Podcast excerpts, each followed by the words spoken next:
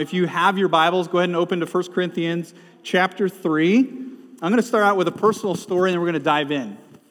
Uh, so I was born in actually Katy, Texas. Any people from Texas here this morning? All right, there we go. Um, so born in Katy, Texas. I was about one, and then my family moved to Olivet, Michigan.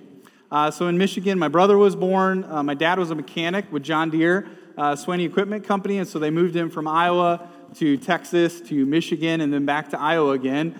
And part of that journey is I was learning how to become a mechanic in, in ways that I didn't know that I was, just by being around him, sitting on his lap as he's working on things, riding the lawnmower, things like that. So there's one of those days where we're, um, they were renting, a, my parents were renting an acreage in Michigan, and one of those days where my dad had um, taken the ignition out of the mower and um, being a mechanic as he was, he would use the starter wires to start the engine without an ignition. So I don't know if he just didn't have one or was waiting for uh, a new uh, ignition switch or whatever, but for whatever reason, we didn't have one, and so he would use the wires and start the mower and have to hit it a couple times, and the mower would start. And so we would go and we'd mow, and I would observe, and he would move the lever from the the um, turtle to the rabbit and disengage, you know, those types of things. And so, as a two and a half year old, three year old, I'm like gathering intel on how to do this.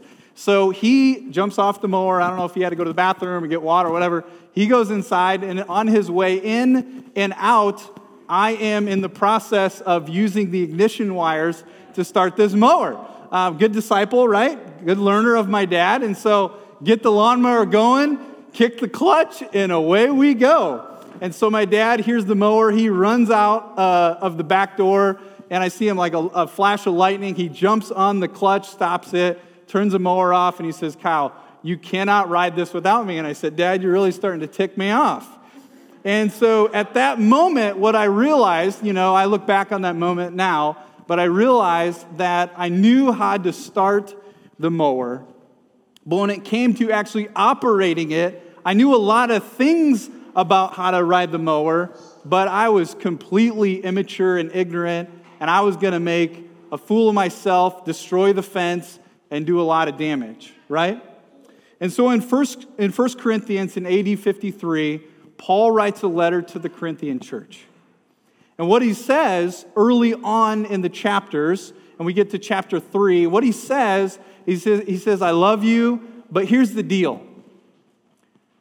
Jesus has ignited the spark of faith in your heart. The motor is running. But as you have driven the mower, if you will, as you have progressed in your faith, there are things in your life that you're not maturing in. Jesus started the process of saving you, He saved you, but you have not matured in your faith. And here's Paul running like lightning to stop to say, Hey, I want to wake you up. Jesus saved you, but you're not maturing. You're not able to get to the place where you're hearing the truth of God, but you're not actually hearing it. Over the past few weeks, we've heard some hard things in Corinthians. The church wasn't maturing, they were not actually relying on the wisdom of God, they were not trusting in the power of God, and so we wrestle with those things as a people. Where am I at in that process? For those of you in the room, God has saved you, but in what areas of your life do you feel like immaturity has set in? And God is calling you out of that immaturity into maturity. Chapter 3, Paul calls out the Corinthian church. He says, I want you to turn from your infancy ways. Now, this has been super convicting for me as I've just considered this. In what ways am I infant, immature and acting like, in, in many ways, a strong language of a baby? And in what ways has God saying, hey, I want to wake you up, I want to move you in the direction of maturity, I want you to move from bottles and baby like ways to maturity and able to receive and take in the solid food of God's Word. So here's our big idea for this morning Christian maturity kills jealousy and strife and grows in love and unity. So, as we walk through these verses this morning, I want to um, outline it like this. Uh, so, in verses 1, 2, 3, and 4, I believe Paul gives us three questions to kind of consider this morning. The first question is What is spiritual immaturity? The second question is What is spiritual maturity? And the third question is How do we become spiritually mature? So, again, another story. Uh, when I was in eighth grade, um, I loved baseball. Uh, by God's grace, I was good enough to be able to play and join a traveling team. And when I joined this traveling team, uh, there was a lot of drills, so situational drills. So if you've seen baseball, sometimes you'll have a runner on first base, sometimes you'll have a runner on third base, second base, and you try to figure out if this scenario comes about, what is our plan in place to figure out how to get the runner out so we can stop the score, right? And so at that time of my life, there were things, so I was, uh, God saved me when I was eight years old. I was pretty young. He called me out of darkness and into light. I trusted Him as my Savior. And at that point, there was a process in my heart that was growing, right? So God was moving me to maturity, but in some ways, I wasn't growing. In some ways, I was immature. And so what happened is, I was on the ball field and one of my immaturity areas at that time was I wanted to be accepted. I wanted people to like me, and I wanted them to think I was cool, which I think a lot of middle schoolers go through, right? And so there we were on second base. My coach was actually doing some drills with our outfielders, and, and we were sharing stories, and I shared a story, and the teammates around me said, Hey, Kyle, we just, we just don't think that's true. And so, what was culturally acceptable at that time was you said the phrase, I swear to God. You guys heard that phrase? So I'm standing on second base, and if somebody didn't believe what you were saying, you would say, I swear to God, and then they would hopefully believe you. And so in my heart, I knew if I, if I, the Bible says that let my yes be yes and my no be no, and we shouldn't take the Lord's name in vain, but there was some immaturity in my heart that I wanted them to accept me. And so I said the phrase, and instantly I felt conviction right? One of my teammates was behind me and he said, Hey, Kyle, I thought you were a Christian. that stung quite a bit. And I said, Well, I am. I wanted, I'm sorry, I shouldn't have said that. There's no excuses, right? No excuses. And so here's what, ha- here's what was happening in my life. There was parts of my life that were maturing and growing. I was reading God's word, his spirit was helping me grow, but there was parts of my life that I still wanted acceptance. There are still parts of my life that I wanted the approval, the love of the world to satisfy me. And so like the Corinthian church, they were wrestling too. They had received the gospel, and some of them were saying, "Hey, I follow Paul." Some of them were saying, "I follow Apollos." Some of them were saying, I follow Christ. I was baptized by Christ. And there was division in the church. And what was happening is that their immaturity and their small view of Christ, their small view in applying the gospel to their life, they were confused on what actually Christianity was really all about. And so Paul leans into them. He leans into them in a way and he says, Hey, I know that you're looking for acceptance. I know that you're looking for wisdom. I know that you're looking for the things that satisfy, but here's what I will tell you the things that you're after are actually creating division. See in verse 1, he says, But I, brothers, could not address you. So here's what we know about Paul. He uses this multiple times in, in chapters 1, 2, and 3.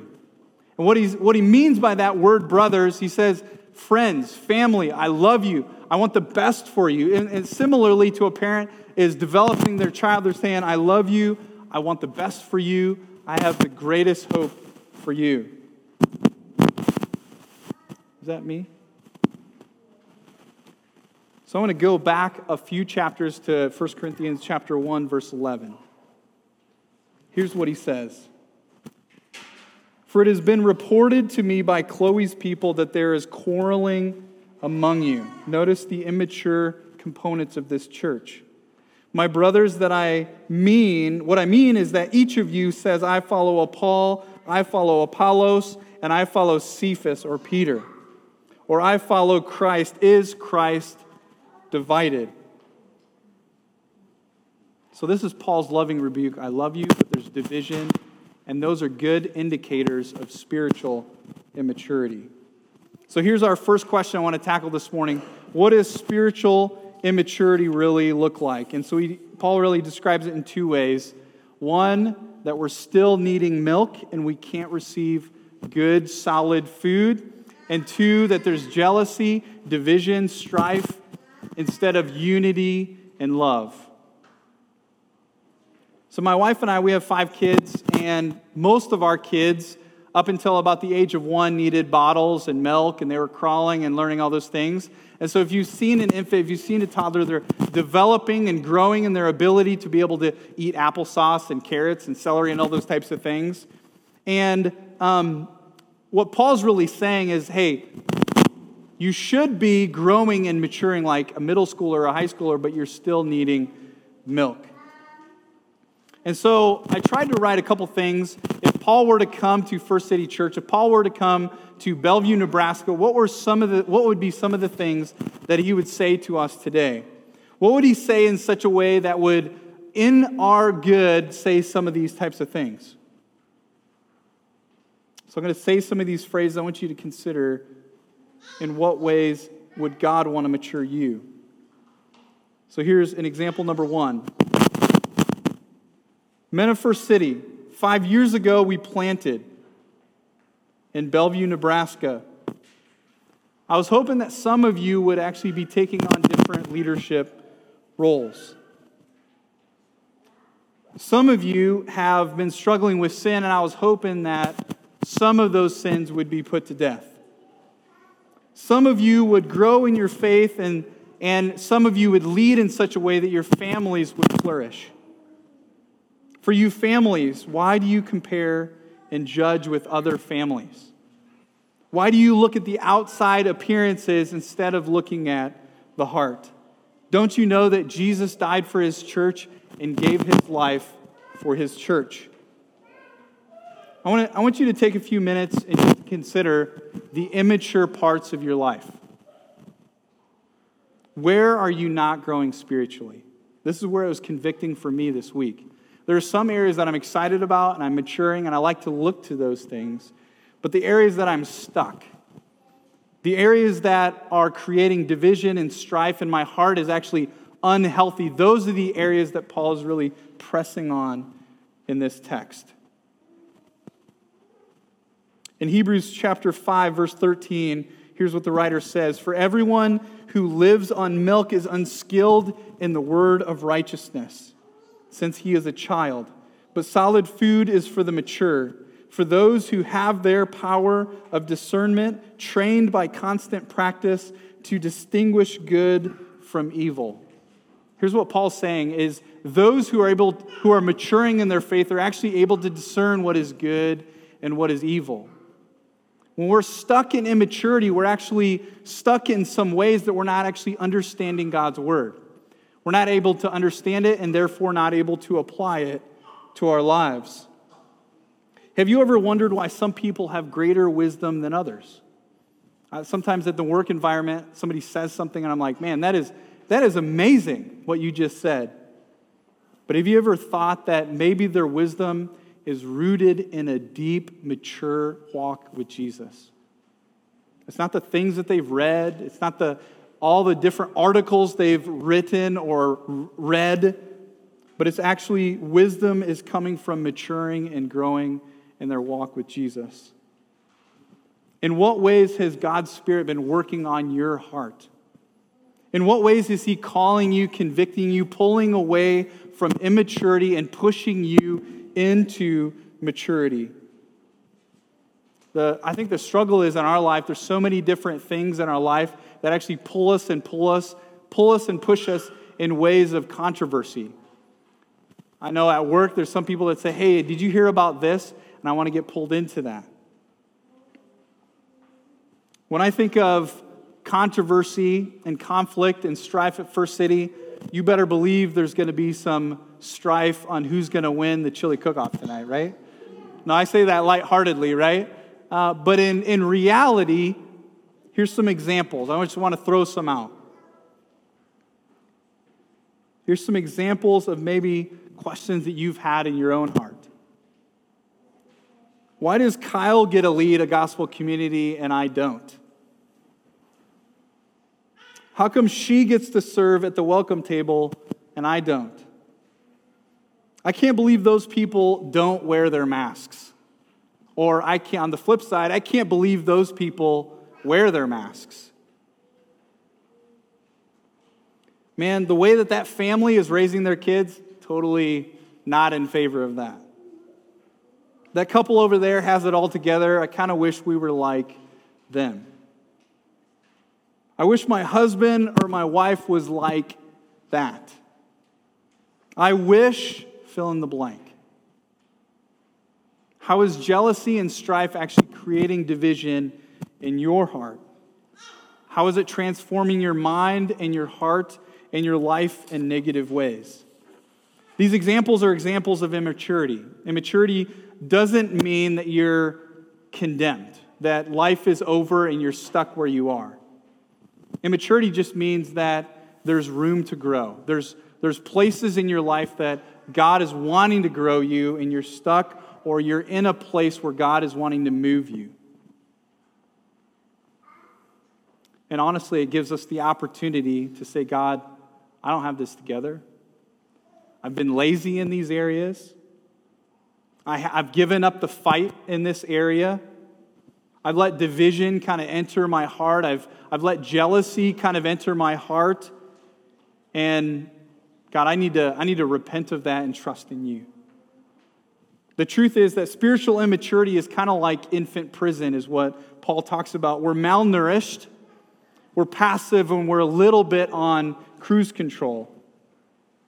We're not fighting for what is good and pure and right and holy, but we've kind of established ourselves in the status quo. And as we get in that kind of crash course of the status quo, our faith is getting weaker and weaker and weaker until, by God's grace, He wakes us up to the goodness of the gospel once again. I think for most of us, we would agree that if we could go back in time developmentally, like crawling and wearing diapers, those, like, we're kind of past that stage, right? I think the nap time would be pretty sweet. But I think honestly, if we look physically, like the physical development, development, on the flip side of that, the spiritual development, we're not okay with. There's struggles that we have, and we don't want to be the immature person in the room. And so we fight against that. On the flip side, spiritually mature people comes with freedom and hope and encouragement and trust and so much more. So, I want to give a quick, short definition to what spiritual maturity is, and we're going to transition into our second question this morning. Spiritual maturity is the powerful union with Christ, empowered by His Holy Spirit, that puts on display the gospel. Spiritual maturity is powerful union with Christ, empowered by the Holy Spirit that puts on the gospel, puts the gospel on display. So, question number two what is spiritual maturity? The word spiritual mean, means all things God, and more, more particularly, it actually means God the Holy Spirit. So, in Christianity, if you've been around or if you've talked to people that are Christians, we know that God is one and He is three persons God the Father, God the Son, and God the Holy Spirit. God existed before all creation began, and in creation, God the Father and God the Son were very present in that. So, God the Father sends his Son, Jesus Christ. Jesus becomes a man. He lives the life that we cannot. He dies the death that we deserve. He's buried, and three days later, he rises again. And as promised, he appears to many people, and then he goes and sits at the right hand of the Father. And he says, Church, disciples, my people, wait pray, and I'm going to send the counselor. The counselor is going to come, and he is going to come with power, and he is going to be the one that animates your faith. He's going to be the one that transforms your heart from stone into flesh. So Jesus sends his spirit, and spiritual maturity is possible. So, as God reveals himself, not only in Christ, but as his spirit, we see that he has not forsaken us. He's with us. If you are in Christ, his spirit is in you.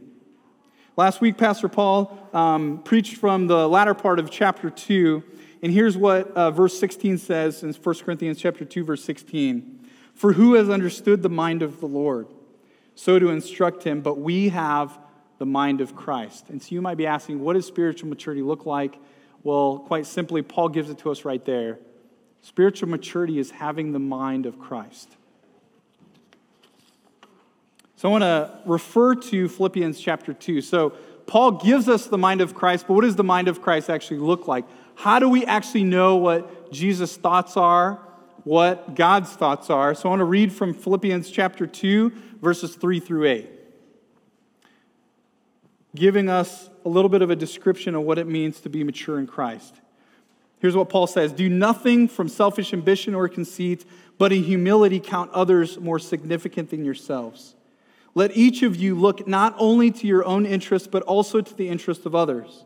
Having this mind, see that same language? Having this mind among yourselves, which is yours in Christ, who, though he was in the form of God, did not count equality with God to be grasped but emptied himself by taking the form of a servant, being born in the likeness of man, and being found in human form, he humbled himself by becoming obedient to the point of death, even death on a cross. So, how do we understand what maturity is? How do we understand the mind of God? Paul gives us three things in Philippians. Verses 3 and 4, he says, Consider others before you consider yourselves. That's a true sign of maturity in Christ. We consider other people before we consider ourselves.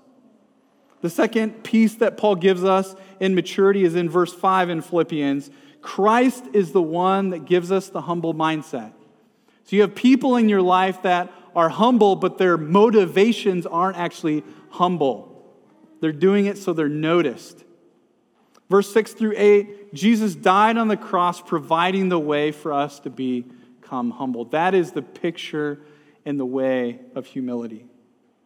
The opposite of jealousy and strife is humility and servanthood. We see that in this passage with Christ.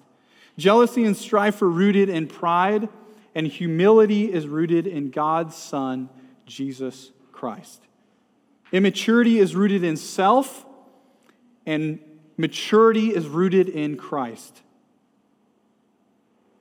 So I want to give you a couple examples of what that might look like played out in our everyday lives. I think humility is one of those things it's a little bit aloof, so I want to give some definition to that. Have you think about your own personal walk? Are you maturing in Christ? So here's some examples. Humility is the husband who is the first to approach his wife and apologize for his sin and his hurtful words. Humility is the wife who disagrees with her husband but still respects him. Humility is the child who wins the game or the race and doesn't boast in their physical abilities. Humility is the Christian who sees Jesus at work in other people and says, God is at work in you. Humility is serving on a ministry team. Humility is getting help when you need help and you're wrestling with struggles of life. This is a reality in some of your gospel communities. Humility is bringing that gluten free pizza when you hate the taste of gluten free pizza. Humility is taking the time to get to know the kids, the children that are younger than you on a Sunday morning. Humility is being and living Christ to other people. Humility allows for maturity in the Christian faith. As you hear these examples, I know for me, I was convicted on many of them. As you hear these examples, I want to remind you that this process begins with Jesus, is empowered by Jesus, and is sustained by Jesus. As you mature in Christ, you mature in character.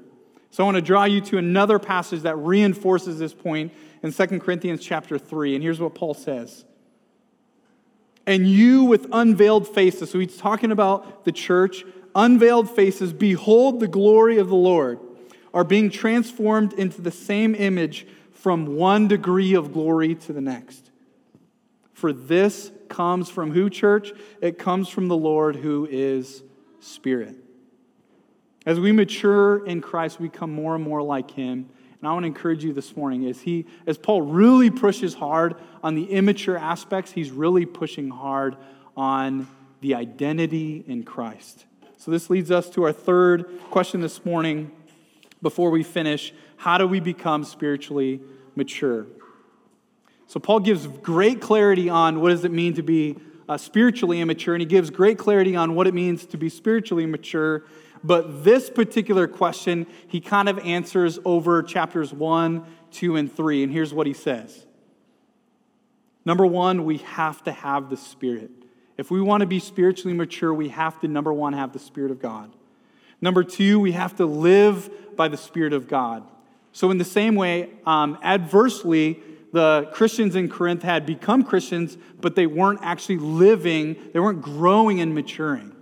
They were living in their flesh, is what Paul says. And number three, we need to kill the jealousy and strife for unity to come. So, first one, we have to have the Spirit of God. So, when you get in your car, you use your key, right? When you grab a flashlight, you need a battery. When you get into your kitchen and you turn the light switch on, you need electricity. And so, what Paul's really saying here is you need a power source. So, in order to mature in Christ, you need a power source, and that power source is God's Spirit. In Romans chapter 10, Paul reminds us, he teaches us that if you're listening live stream or if you're in the overflow or in this room, the only way, the only way to be connected to God's Spirit, the only way to be filled by God's Spirit is to turn away from sin and turn to God. Here's what Paul says in Romans chapter 10 If we confess with our mouth that Jesus is Lord, and believe in our heart that God raised him from the dead, you will be saved. For with the heart one believes and is justified. Justification is that God takes us out of darkness and into light. We are made right with God once and for all. And with that, we, we open our mouth and we confess and are saved. So I want to encourage you if you're in the place, you've been toiling, you've been wrestling, you've been seeking wisdom, you've been trying to do things on your own, and you kind of make a mess of things and things get a little bit better. Today might be the day where God is moving in your heart and saying, God's Spirit is not in you. He's calling you away from your sin to Him. Would you trust in Him today? The father's arms are wide open. He says, he says, Daughter, son, come home. Come into my arms, be made new, be made right with God.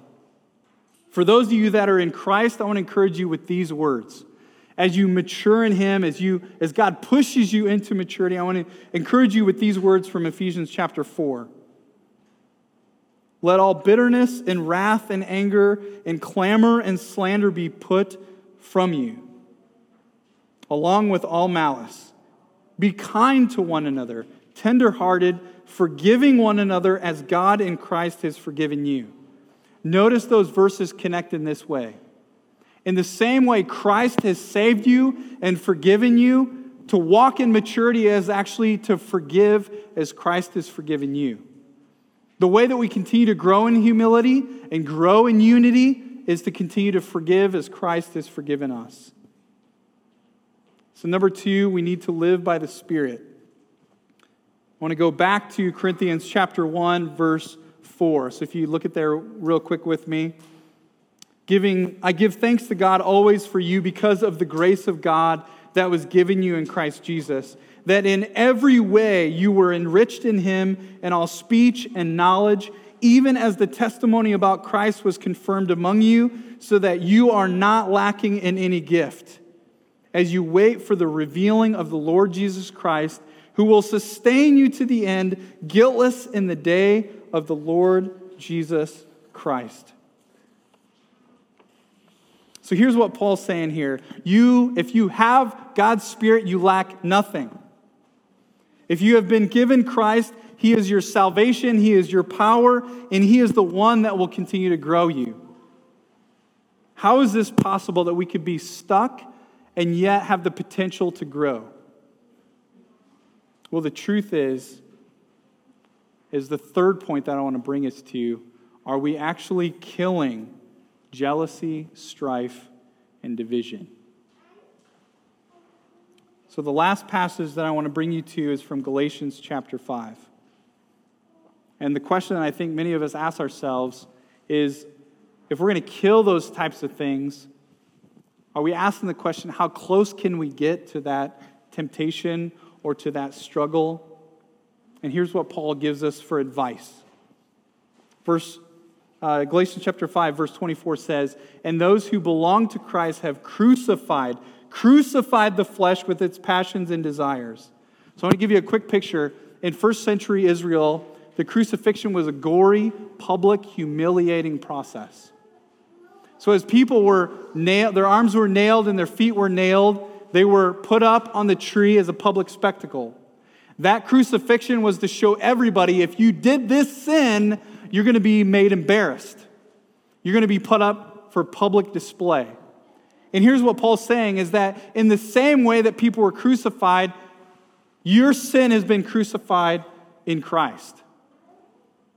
Those things are dead in Christ. So as we come, our hearts become alive in Christ, those are being killed. The truth is, are we maturing in our walk with Jesus? I think sometimes we're wrestling with that. And so I want to call you in the same way that Paul does. Would you consider the areas of your life where immaturity has taken root? Would you consider turning from that? killing those things, allowing the good news of the gospel to take root that you might truly, truly live. So, as we close this morning, I just want to give a few minutes. We've talked about a lot of things. It's, it's a lot of heavy stuff. I'll be honest, I was convicted over and over and over again this week. In what ways are we spiritually immature?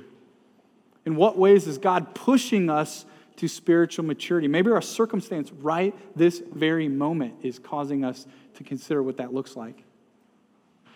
And I want to encourage you to consider what does it look like to spiritually grow, to spiritually mature in this season of your life.